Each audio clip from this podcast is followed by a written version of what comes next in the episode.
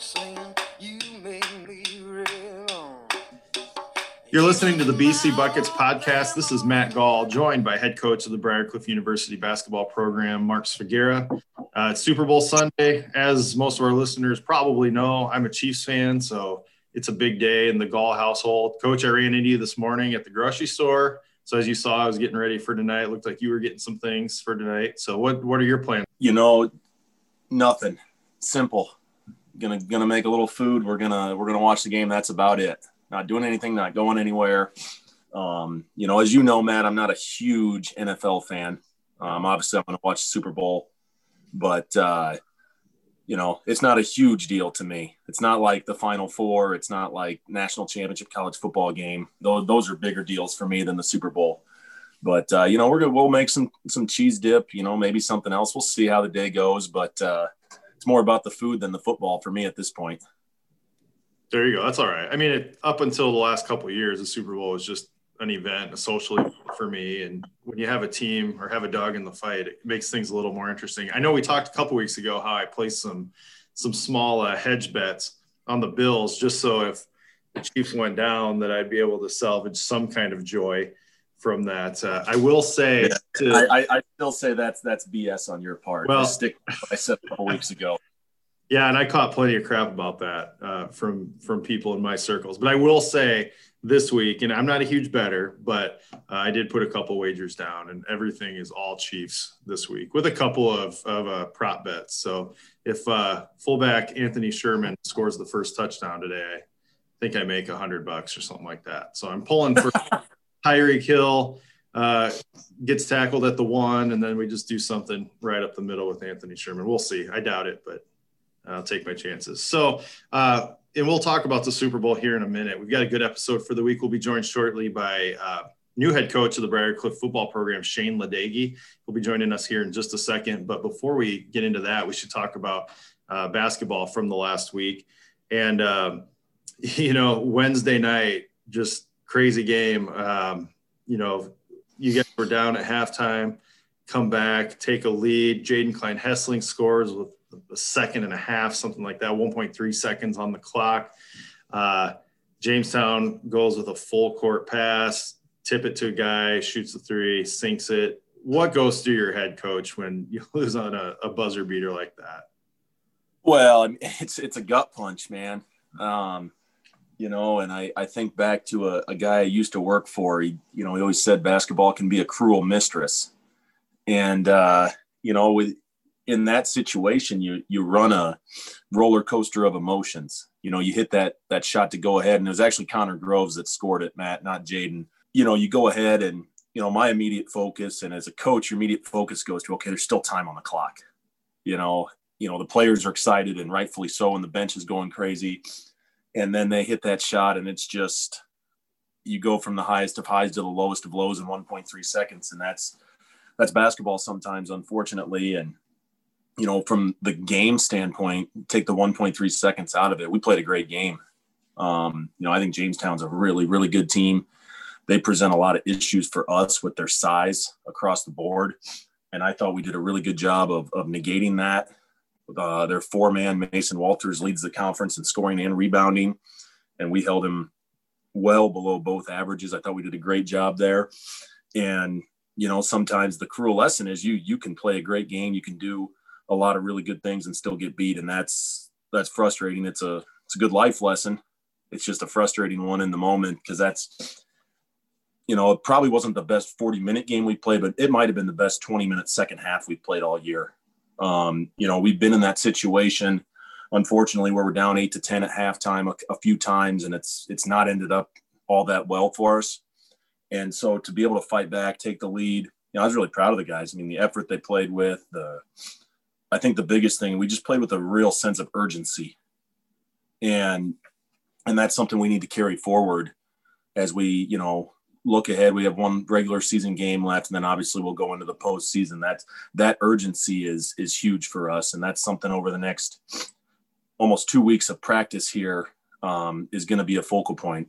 And you know, it's not always about yeah, we need to execute, but you can make mistakes if you're playing with that kind of urgency. You're going to have a shot and that that's what we got to do.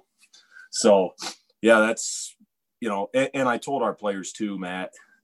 We've been on the other side of that, you know, and and sports have a way of balancing out over the long haul. You do it long enough, you're going to be on both sides of that, and when you when you win, it's awesome, and when you lose, it's absolutely devastating. And you know, either way, you have to move on and and not let it affect the next game. And that you know that brings us to yesterday's game um, against Hastings and, and having a chance to bounce back. Obviously, we got the win and, um, you know, happy about that. I thought we played a, a, little bit of a lethargic first half offensively. I thought we really guarded well all day. Um, first half offensively, we were a little lethargic, maybe a step slow. That forced us to force some shots that we didn't need to force. And the second half, we kind of settled in a little bit and, and got things going. And, you know, yesterday our bench was huge for us. Um, you know, Andrew Gibb was the leading scorer with 16 off the bench. Um, I think Friedel had nine or 10. Will Johnson had maybe seven. Um, but those guys brought big minutes and a couple of the two biggest runs we made in the game were when those guys were in. And that's having that depth. And when those guys play well off the bench, obviously that's a huge bonus for us. So now you have kind of an unusual break here at this point in the season. It's uh, it's kind of unusual to have almost a couple weeks off before your next game, but uh, next game and the last regular season game of the year will be Dordt at home on the 20th. With an extended break like this late in the season, what do you do with your normal routines or your schedule? At what point will you start looking at what Dordt's doing and, and focus on them? Do you build in some rest? I mean, what what do you do at this point in the season? Obviously, you want to carry what momentum you have into postseason play. Yeah, and uh, you know, we kind of decided a week ago excuse me, and, and we let the guys give some input on this, how we wanted to handle this time. And, you know, so we're going to take a few days off here and there. Basically, we're going to, we're going to be on a two days on, one day off routine for basically two weeks. Um, and to answer your question, you know, when do we look at Dordt? Sometime next week. You know, it's it's it's rare to have this kind of time to just work on yourself. And I told the guys in the locker room yesterday, there's still things we can get better at. There's still things we can do to improve our chances as we get ready for the pro postseason. So let's do that. Let's just worry about us. We're not going to worry about Dordt. We're not going to worry about you know who we could play in the conference tournament. So that's all going to work itself out. Right now, let's just let's focus on Briar Cliff and try to get as good as we can at what we do. I mean, this you know we're not going to change anything this time of the year. You're you're going to do what you're going to do, and you just want to be really really good at it. Um, you know, so that's that. Probably mid next week, we'll start talking about Dordt um, and getting ready for that game on the 20th. And, you know, it's interesting this this gap, and the reason we have it is because, you know, the GPAC as a conference had a lot of issues in the fall with soccer, volleyball, football, and postponements and finding makeup dates. And we had the opportunity to move two games that were supposed to be in this time frame up to December to leave ourselves some wiggle room um, which was a great idea. And then as it turned out, there just there's only one rescheduled game across the conference in men's basketball, and so I think it was the right I, I think it was the right thing to do. You know, just kind of worked out where we didn't actually need it, but you'd rather be over prepared, I suppose, especially at the end of the year because you know after Saturday the 20th, if you don't have your games and you're not playing them, you know, you can't move past the end of the regular season to, to try to make up a game. And so it's, uh, it's weird, but also going to be we're going to be well rested against Dordt on the 20th. There's no doubt about that. So we don't have any games to talk about this week, and we'll talk about that game on next week's podcast as we get a little bit closer. But uh, without any other games to talk about, we can go ahead and just get right into our uh, guest for the week. And uh, this is a guest that, uh, or somebody who I've I've been excited to uh, chat with. Somebody who's been on campus now for uh, I suppose, a month or two at this point, uh, and that's head coach of the Briarcliff football team, Shane Ladegi. Shane, thanks for joining us. Yeah, thanks for having me. I'm excited. Now, you know, we we talked about this right up at the top about our Super Bowl predictions, um, and before we started recording, you had mentioned that you're a Broncos fan. So, can I get your your most uh, unbiased prediction as to what goes on tonight while leaving any kind of rivalry issues or anything like that out of it. How, mm. how do you think the game plays out tonight? I think it's down to the wire, um, but I think the uh, the Bucks win by seven. I just uh, I got a hard time betting against Tom Brady, Mm-hmm. and with everything that kind of went down with the Chiefs yesterday with Andy Reid's son and all that, I just man, and Mark could attest to this. The last thing you want in a game like this is distractions, and when it's distractions on your staff and then that direct, directly affect your head coach as well, like that's just I don't know, and it doesn't sound like a situation that becomes a kind of something they can rally around either, you know. So I just Yeah. with that, I don't know how you bet against Tom Brady, but I mean, if anybody can do it, that Chiefs offense is is scary good. So I'm more so. I'm not a big NFL fan either. Um, in terms of following it real close, this is probably as close as I've ever followed it with not having football in the fall uh, where I was at. So uh, I'm not really. I just want to see a good game. You know, you don't want to watch the Super Bowl and it's over at halftime. You know, you want to you want to follow something down to the wire. So that's really what I'm hoping for. Yeah, and I think it will be. I think uh, Mhm. I this being like a, I think my prediction was 37 31. Chiefs, of There you go. Yep. We're kind of thinking along the same lines. Is that an unbiased prediction, Matt? I mean, you as coach to take his Oh, the bias. prediction would be 45 to 22, something like that. So I'm being, right, I'm being enough. more than fair. But we'll see. I mean, at, at this point, uh, I'm just, I'm so happy that this game's happening and that this season happened. And no doubt. I mean, it could have easily been we're sitting here talking about hopefully next season happens. So, um, yeah, whatever happens, happens. But obviously, uh, I'll go to bed much happier tonight if the Chiefs figure out a way to pull it out. So, well, Coach, uh, thanks for coming on. You know, it's um, it's like I said, I've I've been uh, excited to to chat with you and to hear more about um, your path and how you ended up at Briarcliff. So why don't we just start with that? Can you just tell our listeners where you've been up till now and ultimately Mhm. what led you here to the cliff? Yeah, so I uh, grew up in Parker, Colorado, which is just south of Denver. After high school, uh, went and played at Southwest Minnesota State, which is up in Marshall, Minnesota, so not too far from here. Uh, played there five years, had a pretty good career. Um, really changed the program and the culture around there. When I got there, I think there was 48 guys on the roster the spring before, and signed a big class that I was a part of, and you know started flipping a lot of things and developed a winning program. Uh, then coached there for two years as a GA. Um, went to the Mineral Water Bowls, the first postseason berth in program history, my last year there, which was cool. Um, then I went to St. Joseph's College for a year, which is a small private Catholic school um, in Rensselaer, Indiana. Uh, now, no longer a school. They actually shut down a couple years after I left, which was unfortunate because they, from an athletic standpoint, um, had some really good things going. Football was winning a bunch. Uh, they had, had a pretty solid basketball program, and baseball was one of, is one of the better or was one of the better Division two programs in the country. So um, I learned a lot about that and kind of fell in love with that small private school uh, feel. Um, from there, went to the University of Wyoming for two years, where I coached tight ends um, as a graduate assistant. Uh, so had a really good experience there. Same thing of completely building a culture um, and starting over. Um, I went in with with Coach Bohl when he left NDSU. I got hired on to join them. Had a ton of success. Was part of the Josh Allen getting there and uh, being able to coach him for a year. Um, had a got a tight end that I coached that's playing for the Seahawks now that won a couple Super Bowls with uh, the Patriots too. So um, bunch of guys from that roster those couple years they're playing the NFL. So it was really fun to see that caliber of player um, and just be around um, a guy like Coach Bohl that knows how to have success and win and, and do it the right way. Um, then from there, my kind of GA time frame ran out.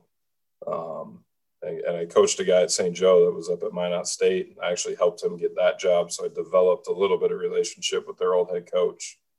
Um, was back in the league I played in, obviously, in the NSIC. So um, it kind of just worked out. A little bit of blind faith running up there, but I was, you know, in this point as a GA where there just wasn't a lot really popping that I was from a job standpoint. You know, there was a couple FCS opportunities that just, man, it was not a great situation. So went to Minot, had a rough first year. Our head coach got fired.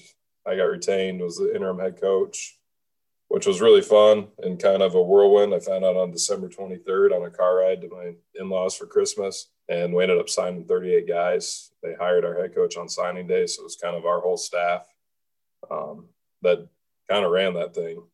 It was fun, a lot of work, but I think we developed a lot of trust. Um, so we were retained, had a pretty solid kind of four year run, uh, up and down from a win loss standpoint, but we had to completely gut the program um, and really start over.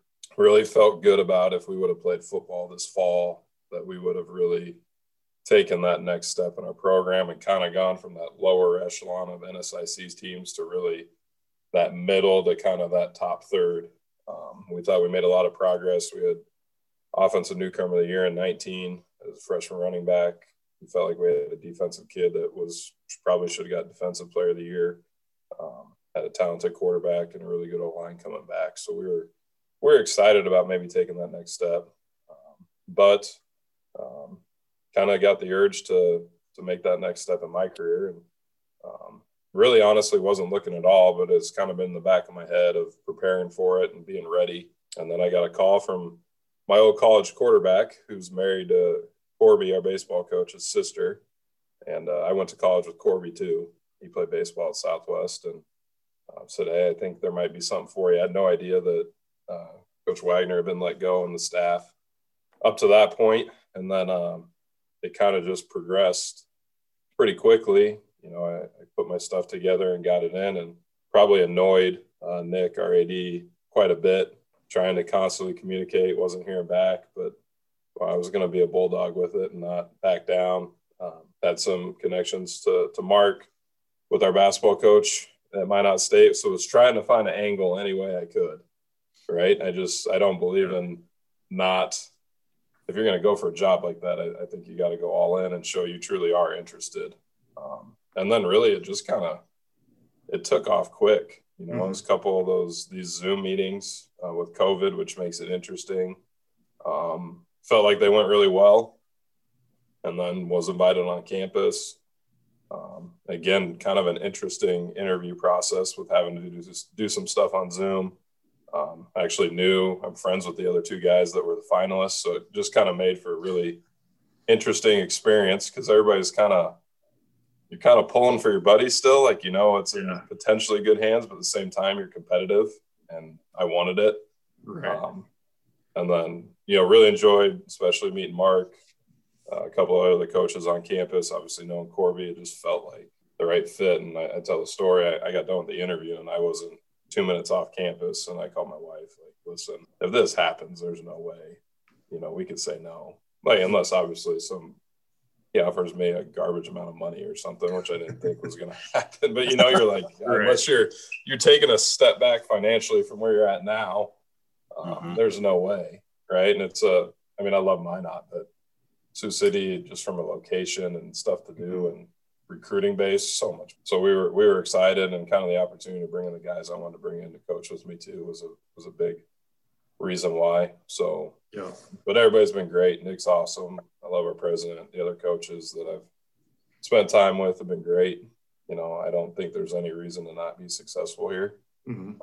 I say all the time, like Morningside's right across town, and look what they're doing. And there's really not much differences in terms of facilities, academic support, what we offer, you know, they just got some tradition. Um, I don't think financially, you know, we're far off in terms of what we can give our kids. And, you know, I think success will breed some more things that we're able to offer. Right. But, um, you know, I just, I think we can battle them on some kids. I think we, whenever you, you get some new fresh blood in and there's some excitement, I think we can win on some of those guys early and hopefully flip this thing, you know, in due time. It was important to me to do it right too. Um, so I wasn't looking for a place where they said, "Hey, we got to win now," you know, yeah. by all costs, because that's never the right way to go about it. And I don't want to be a transfer heavy team and get into that world. You know, I want to win in our backyard and then kind of move out from there. Which this will be, you know, that was a big selling point in my interview process. But there's also there's every here that's also difficult for that. It's now, you know, starting in January and trying to clean up. We've signed nine kids. You know, eight of them are regional mm-hmm. from within a two-hour radius of here. Um, but those guys are there's not a lot of them left. You know, just with yeah, the time right. frame. So we'll still have to go outside of our base a little bit this year, but I'm hoping moving forward, you know, we won't we won't be in that position to have to do that much anymore. Well, you've had some experience, like you said, in building programs, and you know, it's no mm-hmm. secret that Briarcliff's kind of been, you know, we've hit some highs where we've mm-hmm. approached 500 and, and gotten there, but it's always kind of been a work in process. What about coming into a situation where you have an opportunity to build a program? What what about that appeals to you? Because I I'd imagine that could come with frustration, and you know, there's there's a lot more that you have to sell your recruits in terms of this is where we're headed, rather than you know other programs say this is where we've been and where we are. Yeah. Uh, about that appeals to you? I don't know. I just I don't know what really appeals. I guess it's just my personality because it's been everywhere I've been. From you know, high school as a player was really the only time I was ever part of a program that had that true type of tradition from a consistent basis, right? And so I don't know, it's something that's just kind of ingrained in me and who I am. Um, I enjoy, I do enjoy the underdog, chip on the shoulder. It's kind of who I am, how I was raised. Um, I enjoy the process of, you know, seeing a kid come in and he's not supposed to be a whole heck of a lot, and you, you see him develop and turn into something pretty special. And it's just, again, I don't know that there's a distinct reason why. Um, I just enjoy that process, and I think if you can find it where it's the right people in place, mm-hmm. um, you know, that you enjoy being around, you know, I really feel like you could turn some things around fairly quickly. And that's honestly, end of the day, just what I felt that there's great support here, great people. Um, you can see other sports have already been successful, whether it's been basketball or baseball or soccer. You know, you've seen some success, so you know it can happen. And I felt like from a, a leadership standpoint, you know, Nick and our president, uh, Dr. Karstens, were on board that being successful in football helps everything. Right. It helps all sports. It helps our university. We're going to have the biggest enrollment numbers. Um, you know, you're going to potentially between football and basketball are going to be your biggest crowds and opportunity to bring the most people to campus, you know, and so kind of behind the scenes, that's been something I've made very, made people aware that I'd like to find a way to get football back on campus somehow, some way. What do we have to do? Um, what can I help with that process? Because, you know, even with COVID, you just go to a basketball game, you see the fans and, you know, that Wednesday night game, even though we didn't come out top, but there was some serious energy and juice in that gym. And you can imagine what it's like when it's at capacity. And why wouldn't you want to have that same thing from football? Mm-hmm. You know, going down a memorial, I mean, is what it is, but that's not that's not where we need to play football. You know, if we can get it back here, I think it it's going to create a lot of excitement and get people back on campus that maybe don't typically do that. And I think there's there is some genuine interest in that from our leadership. So that was something that was really exciting to me too in the process. So I'm going to jump in here. So I got a couple random tidbits from the, you know, process of hiring coach here. So number one, he said he mentioned when he met me on his interview, and just a fun fact, I was literally on like 45 minutes of sleep at that time. We had played at Jamestown on on Tuesday night, and you know I think I walked in my house about 5:20 in the morning, and had to be back up at school a little after seven because I was a part of the football hiring process. And uh, so I don't know how well my first impression was. Maybe I faked it really well. But uh, so I got to call coach out on something too. In his first Zoom interview um, with Briar Cliff, he made a comment about how he wears boots and jeans every day. And so every time I've seen him, I've just kind of double checked that and yesterday or not yesterday friday he was wearing tennis shoes and i had to call him out on it.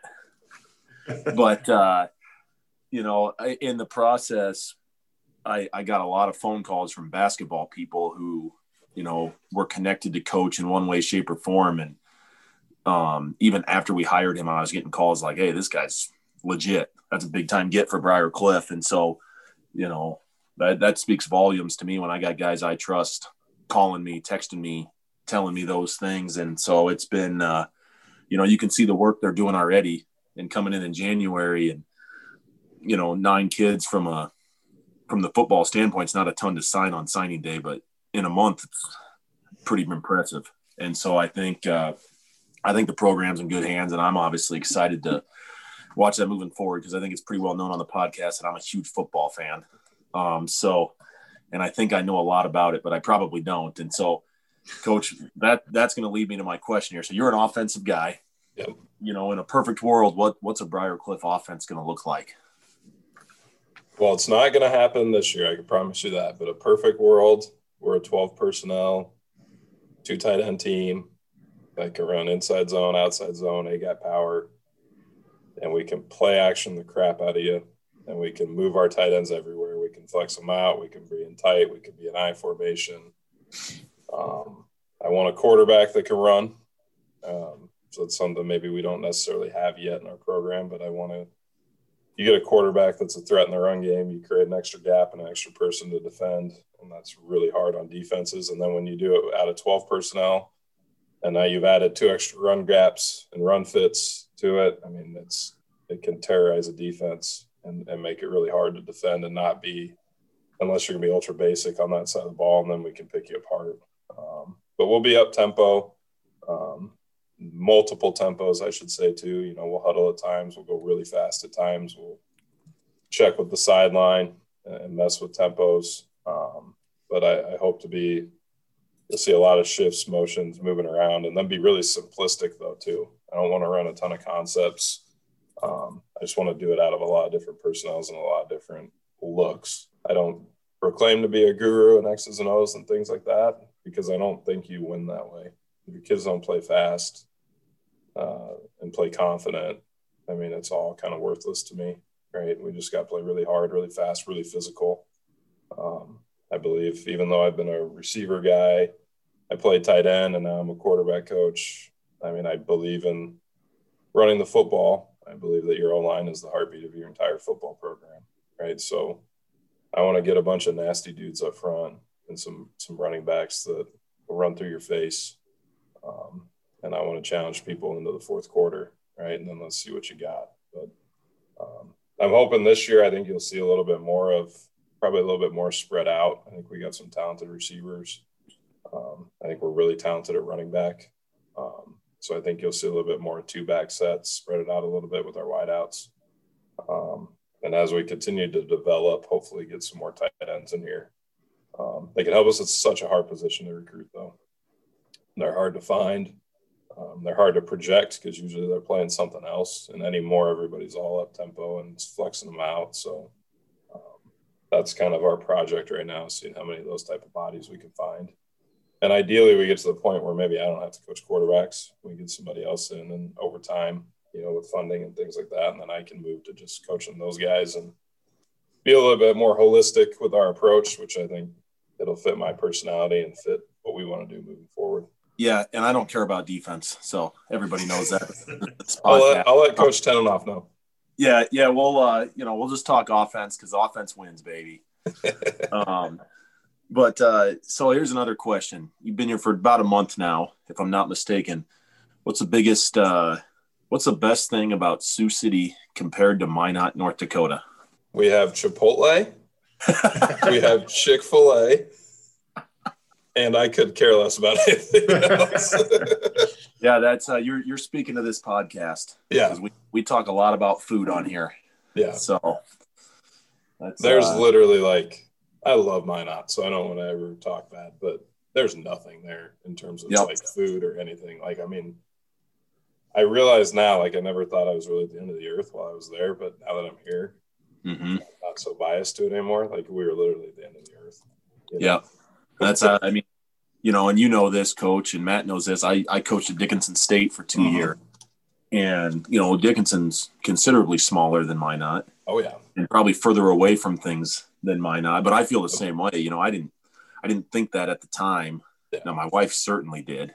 Um, but uh, you know, then you get to a place like Sioux City that's a lot bigger and just has things, and it is a difference for sure. Yeah. So you're looking for tight ends, and I know a lot of tight ends in in the NFL, you know, have uh, basketball backgrounds too. So as kind of a little crossover question here, I'll ask both of you guys: Who on the Charger uh, basketball program could come over and uh, play some tight end for you? I'm guessing maybe Gibb. Gibb might might have the physical Well, to do that, don't you think? Yeah, I would say, uh, yeah, Andrew Gibbs, a physical kid at 6'4, 6'3. hmm Um, you know, Kyle Borhave at 6'6. He was a high school receiver um, and a pretty good one. Um, you know, he's 6'6, 215. You know, if he put on 30 pounds, he'd probably be a heck of a tight end. Yep. But, uh, you know, as you both know, we're not the world's biggest basketball team. and so there's not, there's not a lot of tight end bodies out there for us. But, uh, you know, we actually, we had some really good football players on our team. Um, Connor Groves was an all-state receiver at Sergeant Bluff.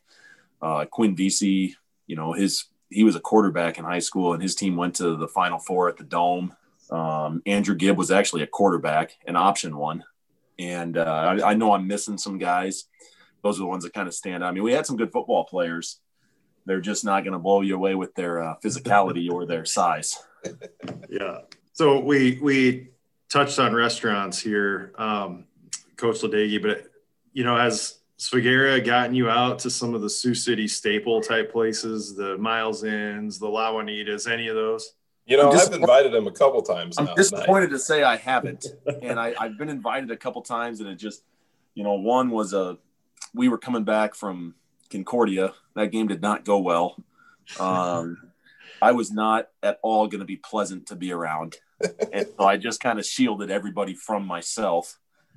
Um, you know, and so just we haven't, but I know, uh, I know, you know, Coach and, and Corby, our baseball coach, had knew each other prior, and and I'm sure Corby's hooked him up. And Corby's a Sioux City native, so yeah, you know he he knows that stuff better than I do for sure.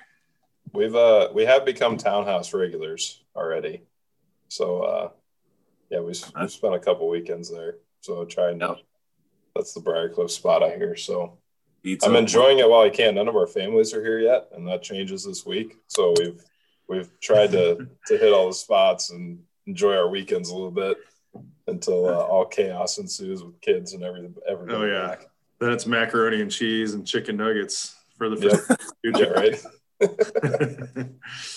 so, you know, one of the things you talked about emphasizing is trying to um, build a recruiting base here in the region. Um, and, you know, I've been following you guys on Twitter a little bit, and I've seen some of the signees that you've gotten locally and Mhm. a couple from Des Moines in the area.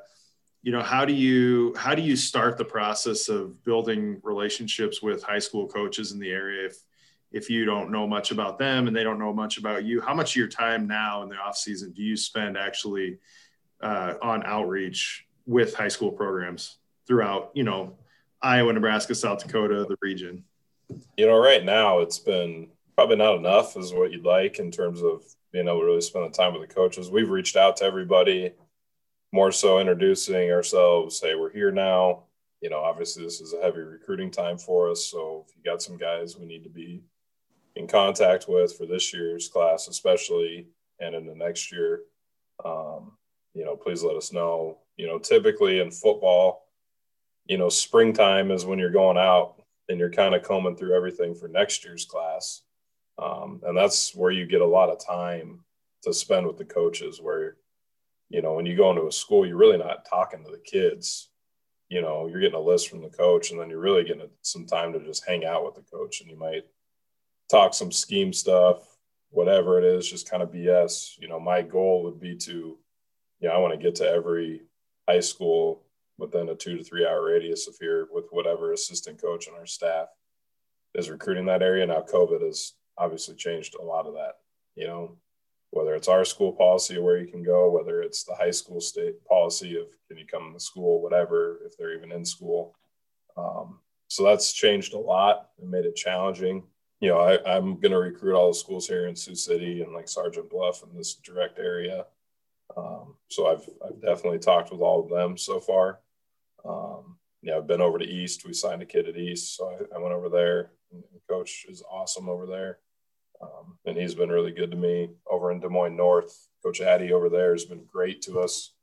You know, when we had recruits on campus and signed the kids from there, he he brought them over, um, so we got some really good time with him, and he's he's been huge in reaching out to all the other coaches, you know, in the state and saying, hey, really enjoyed my time meeting with the coaches over there. They put on a good visit. They really got something good going on, and that's you get that type of word of mouth. That's going to change a lot in a hurry.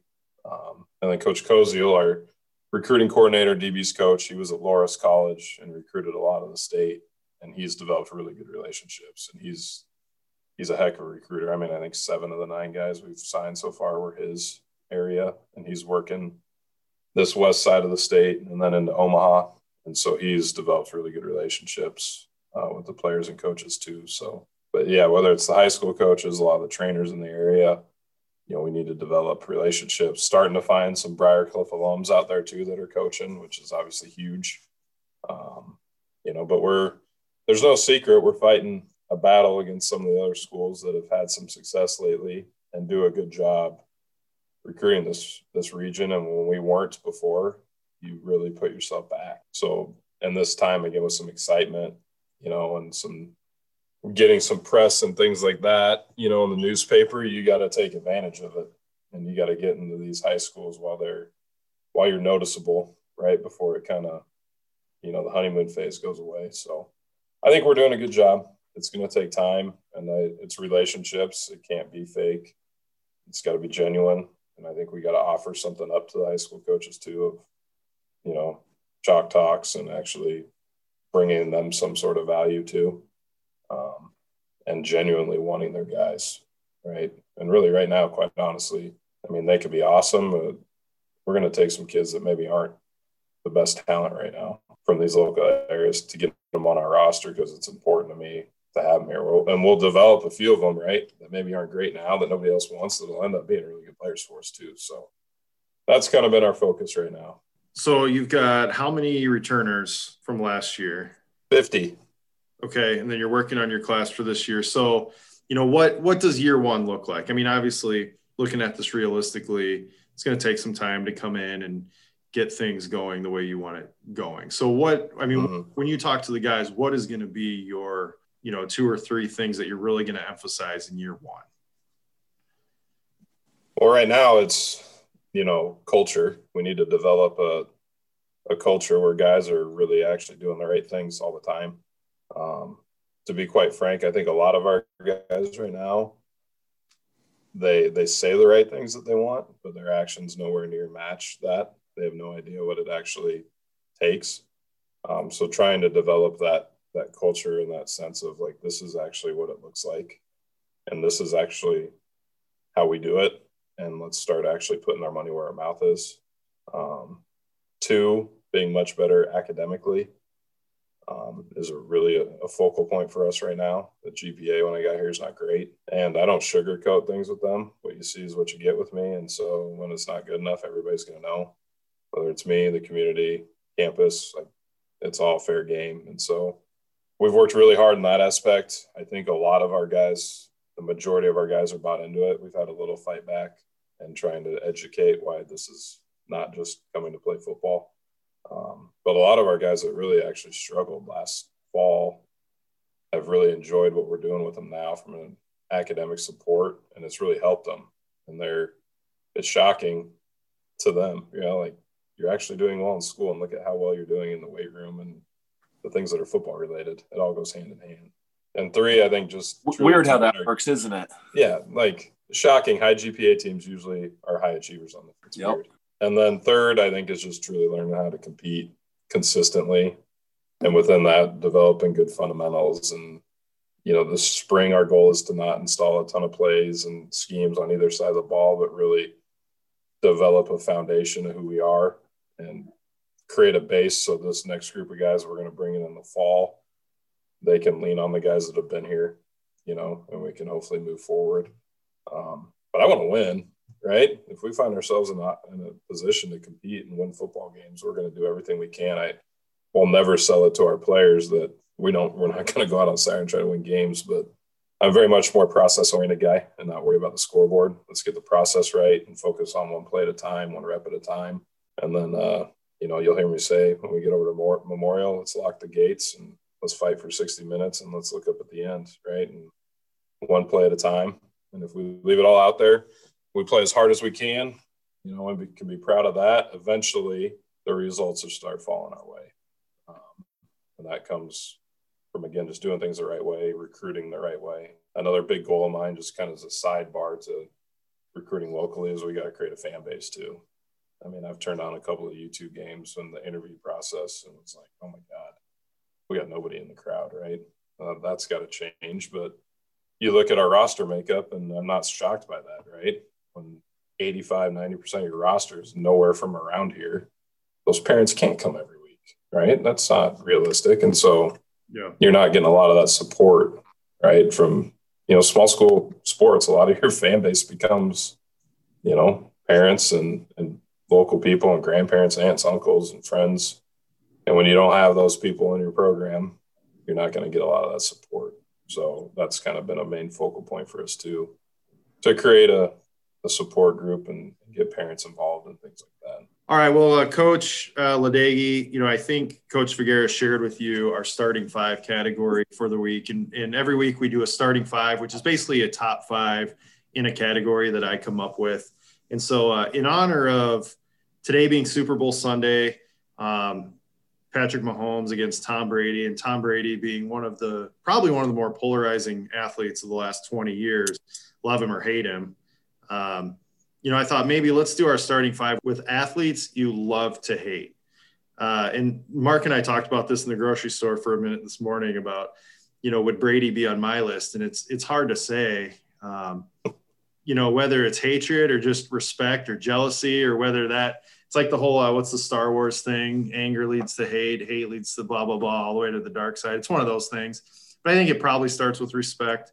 So, uh, but anyway, I'm going to leave it to you guys to name your starting five lineups of uh, athletes you love to hate. All right. So, you know, so Shane, so you know, I normally position my starting five as like it's a basketball team, and I'm actually not going to do that today because this is this is a big category, and I'm going to go in reverse order from least hatred to most hatred.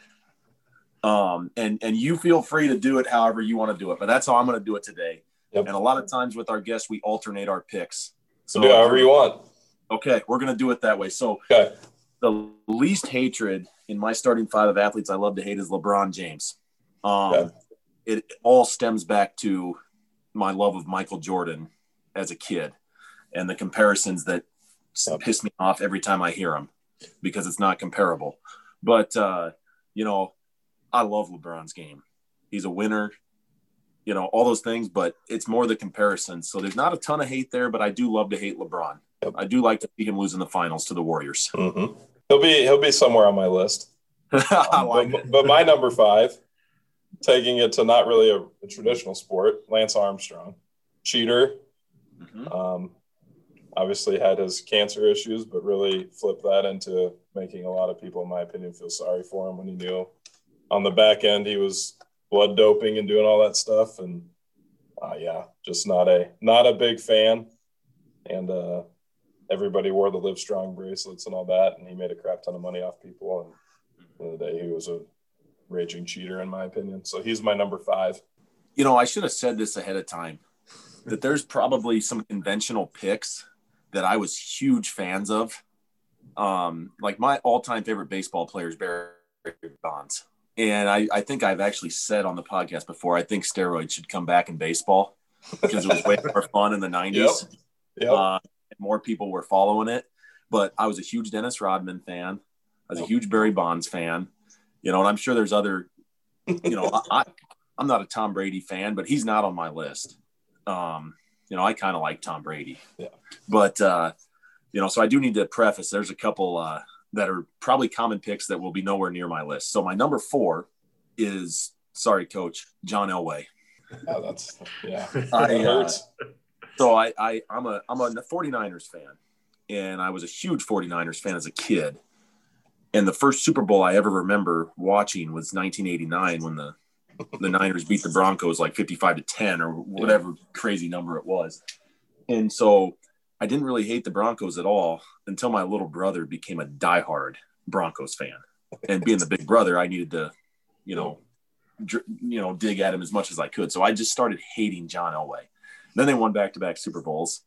And obviously, we'll respect him and all that. But I hated John Elway back in the 90s. So he makes my list at number four. Fair enough. That hurts though. He's my all-time favorite athlete. So number four on my list, Ben Roethlisberger. I just cannot stand his personality.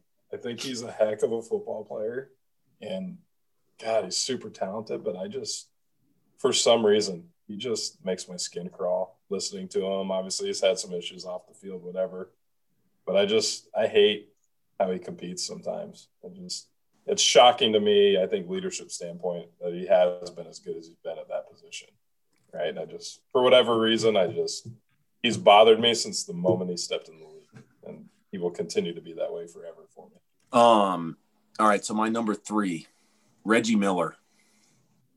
Um, and actually, my next two are all going to stem from the same thing that I was such a Chicago Bulls fan in the '90s, but I hated Reggie Miller. I hated the Pacers. I hated the Knicks. I hated the Pistons. And you know, the Bulls always beat them all, but he was like, he was always going to hit a big shot. If the Pacers were going to beat the Bulls, Reggie Miller was going to hit a big shot. He was a trash talker, which I actually loved, but I hated about him. And so he he gets to make the list at number three. My number three, Tony Parker, because I'm a diehard Nuggets fan, and the Spurs have always been a thorn in their side when they were the Carmelo era, when they Mhm. were always meeting up in the playoffs, and the Spurs always found a way to beat them. And Tony Parker always found a way to be clutch in those series. And I just, I hate him for it. I hate him. I thought the Nuggets had a shot there for a while, and he always found a way to ruin it. Yeah, that's I wasn't expecting that one out of you, but it makes sense. um, all right, so my number two is Isiah Thomas.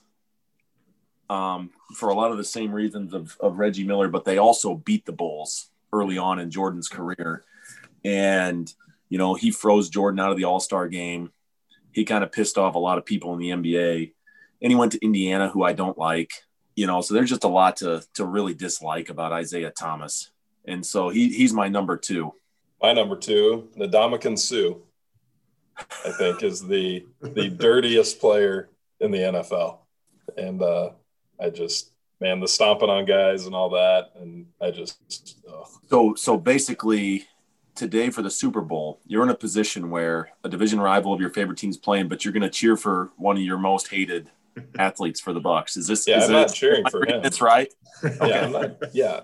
End of the day, I just want a good football game, right? All but right. I cannot stand that guy. I won't be shocked if he finds a way to stomp on Patrick Mahomes at some point today. All right. So my number one, I've gone a little outside of the parameters of of what Matt put forward here. Um, my number one is Nebraska football. I I despise everything about Nebraska football. And people who listen to this podcast know I'm an Iowa Hawkeye fan. I grew up in Omaha in the 90s while Nebraska was winning national championships. I hate them. I root against them every opportunity I can. Um, you know, and I didn't want to just pinpoint one person within the program. It's just an all encompassing Nebraska football. I've loved to hate them.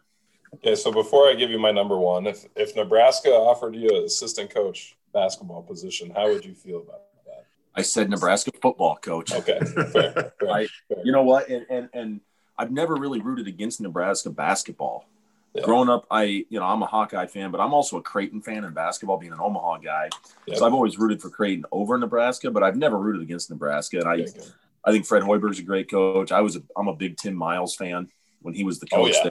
there. so um you know it's just uh it's it's a football thing and Okay. and i know that growing up in colorado we've already talked about it that Yes.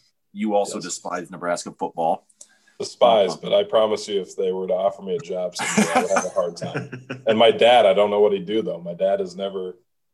So when I was at Wyoming, there was legitimate traction that Coach Bohl might have got the job, and we were all prepared for it. sure And I called my dad. I'm like, Dad, what are you gonna do? My dad played for the Bucks, and that was hard on him. I, I still don't know. He never said he couldn't find the words to tell me what he'd do. wow All right, number one. I already said he'd be on my list somewhere. LeBron James. I just, I agree. Ultra talented, ultra successful. I do not think he has any bit of the killer instinct that Michael Jordan or Kobe Bryant had, or even a Larry Bird for that matter. I just, I mean, Kobe Bryant pops his Achilles, hits free throws, walks off the court. LeBron James at one point like rolled his ankle or had some injury, and he had to have a bunch of guys carry him off the floor. I just there's some of that savage, just total ultra competitor that I don't think he has, and it kills me. And I don't think him and Michael Jordan are even on the same wavelength. If Michael Jordan in his prime and LeBron in his prime, Michael Jordan would dominate it. Yep. Just from a competitive standpoint. I think the only other guy that could have been anywhere close is Kobe. I think Kobe could have could have played in that era too, but I don't think LeBron could have. All right, so I'm going to throw a bonus question out there. Who's coaching this team of your players you love to hate? It has to be a coach Ooh. that you love to hate now. Ooh, Bill Belichick. Okay, mine's Just John the worst- Calipari. Is who? John Calipari. Oh, that's a I, that's a better Pretty good pick than one. mine. Much better pick than mine. Oh, oh, that's good. All right. Well, next though, we got to get Coach's life rule here, and uh, as our listeners know, Coach Figueroa every week will share a little tidbit of life knowledge and wisdom that he's gathered along his uh, time here on the planet. So, uh, Coach Figueroa, I'll turn it over to you. What do you have this week? No, life rule, and it's, it's simple. Don't ever celebrate something until it's a sure thing. And obviously that comes into play with, with Wednesday night's game. And, you know, like I said, our bench was going nuts and they should have been. And the crowd was going nuts and they should have been. But, uh, you know, you don't ever want to feel the sense of relief until it's a sure thing. So that, that can work in life in a lot of ways. So there you go. All right, simple enough. Um, and with that, we'll go ahead and do our weekly shout outs.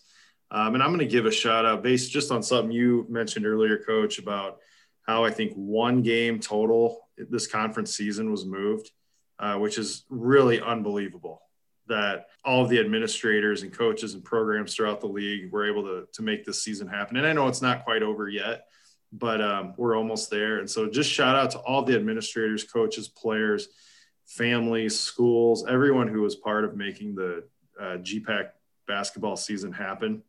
Um, huge accomplishment, especially when three, four months ago, people were talking about whether it should or even will happen. So, uh, huge shout out to everyone there. It's been nice to have some kind of normalcy or something to watch during these winter months, even if I couldn't get to all the games. Um, it was great to watch watch the kids compete. So, shout out to everyone involved with that. All right, so I don't want this to be long and drawn out, but I meant to say this at the beginning, but it's actually going to lead me into my shout out too. So I need to clarify something from the last podcast with uh, with Coach Matt Wilbur from Dakota Wesleyan. He he brought up my hairstyles that I've allegedly have a lot had a lot of, and I talked about in college. I had a phase where I had a shaved head and, and big sideburns, and I said that's when I met my wife. But she wants everybody to know that was not the hairstyle I had when we started dating. That was that was that was pre her and I dating. So I just need to clarify that for her. Um, you know, we also talked about that we thought Coach Wilbur had been the the guest that had been on the most, and we're actually wrong, Matt. Jackson Lamb's been on more than anybody um, in the history Yeah, of the BC Bucket podcast. And I, I was thinking about this. Jackson was at the game yesterday, and it leads me to my shout out. That's a couple months overdue, but Jackson got into PA school um, just over Christmas, which is what you know. He was a pre med major, um, and so he's going to be going to PA school next year. So shout out to Jackson. Coach, All right, my shout out will be uh, it'll be specifically our DC, Coach Tenenoff, wife, and my wife, Um, because we both have two little kids at home. Uh, but then all the other, we got fiance, girlfriend, whatever for the rest of our staff. We've all been here. Well, I've been here five weeks. The rest of our staff's been here about a month, and we've been living on campus. No families here yet. So, especially Coach Tenenoff's wife, Savea and my wife Mickey of holding down the fort at home with two little kids and not a lot of help. Um, my wife told me on Wednesday when I get home, I'm walking in and she's walking out. So um, shout out to them for uh, just dealing with those and taking. I I couldn't have done it. There is no way in hell I could have done this for five weeks with two little girls without any help. So shout out to them for for doing all the stuff that allows us to be here doing what we're doing. All right. Well, Coach Ledecky, we appreciate you coming on. Uh, hopefully, you've by now had a little bit of a chance to settle in, and hopefully, once the family gets down here, you'll have a even more of a chance to settle in and get them settled in. But uh, you know, speaking for myself, I'm excited to see what uh, you and your staff does with the program. Um, you know, the energy and, and what I've seen with what you've been communicating on Twitter and the way you've gone about talking about your recruiting so far early in, in your tenure here. Um, I'm excited about, about the things you guys are doing already. So uh, looking forward to this fall. Hopefully uh, you guys have a, a good off season, people stay healthy and all that kind of stuff. So we'll check in from time to time and uh, maybe we'll get you back on the podcast next fall. For sure. For sure. Anytime. Thanks guys. All right. So with that, uh, no games to talk about for this week. We will be back next week, and then we'll talk about the Dordt game that'll be taking place on the 20th. Uh, but until then, uh, if you're watching the Super Bowl tonight, uh, make sure you have your Chief shirt on. If not, just enjoy the game uh, safely and, and have a good time. Make sure you get to work tomorrow morning on time. Uh, but with that, we're going to say goodbye for this week, and we'll catch you next time.